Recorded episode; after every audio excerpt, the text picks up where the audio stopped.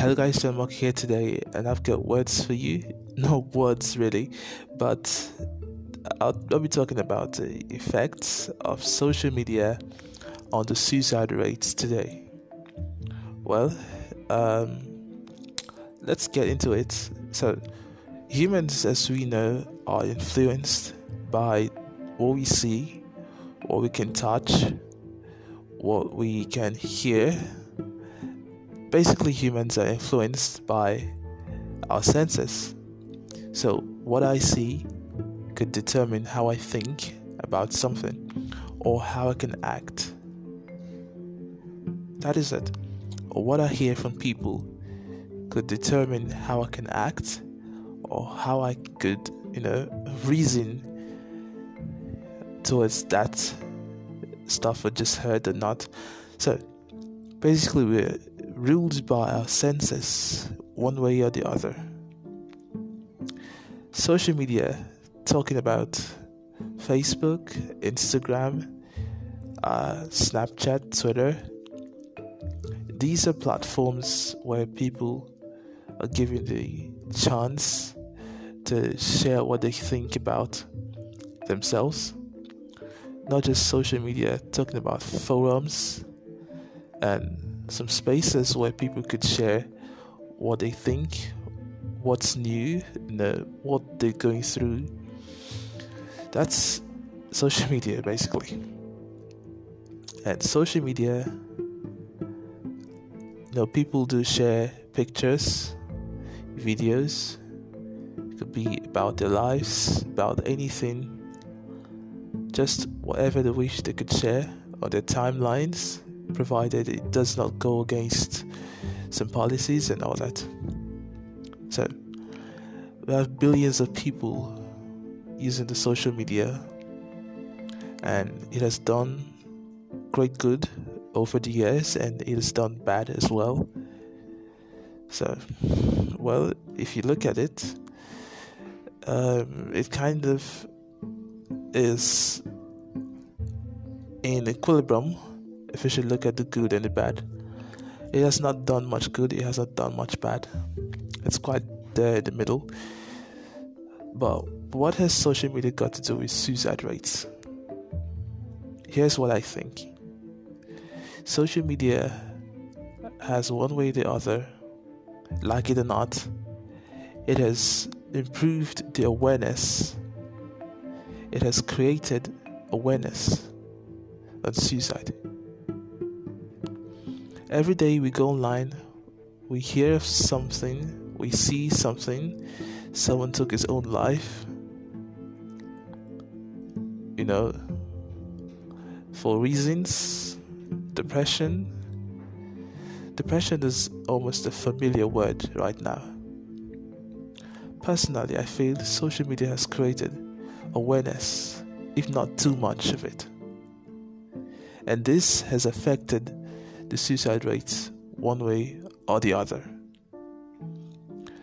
For instance, I could just go online and I could see someone, I could see a story on someone's timeline that a man killed himself for some financial reasons. And I could click on that link and once it takes me there, I'll begin to read the stories, right? And I'll find out that this man killed himself because he could not afford something. That's by the way. It wouldn't just stop there. I would also find out that this guy took his own life because he had depression. It wouldn't stop there. But I would also find out that this guy took his own life using a drug. The name of the drug may be specified there. Even if he didn't take his life with the drug, I could also find out he electrocuted himself. I could find out that he used a rope. In other words, I could get information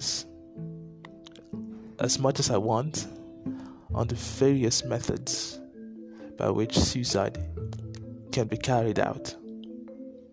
and all these uh, uh, through social media. Yes, we see them daily on Facebook, on Twitter, on Instagram. So, my point is this social media has created very much awareness about suicide, not just suicide as well, it also created awareness on how suicide is committed, how it's it's done by people. Like I said, humans are ruled by our senses, our feelings, our sight, our ears, basically everything is ruled by our senses. So if I'm depressed, you know, the brain somehow might remind me of a guy that was depressed who thought that you know taking his own life was a way out.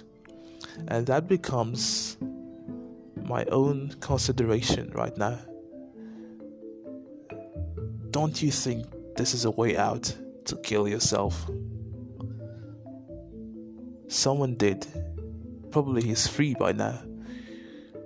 You know this this comes into play in our minds this is because we have seen something online it is now influencing our thoughts our reasoning we've heard things from people about how some other people committed suicide and when it's our time you know when we become depressed this also comes into play. This also comes into our minds. So, personally, I feel social media has created a lot more awareness on suicide, and it has also, one way or the other, influenced the rate at which it is done. So, I remain John Omoku, and, and next next podcast I'll be talking on some other things. Thank you.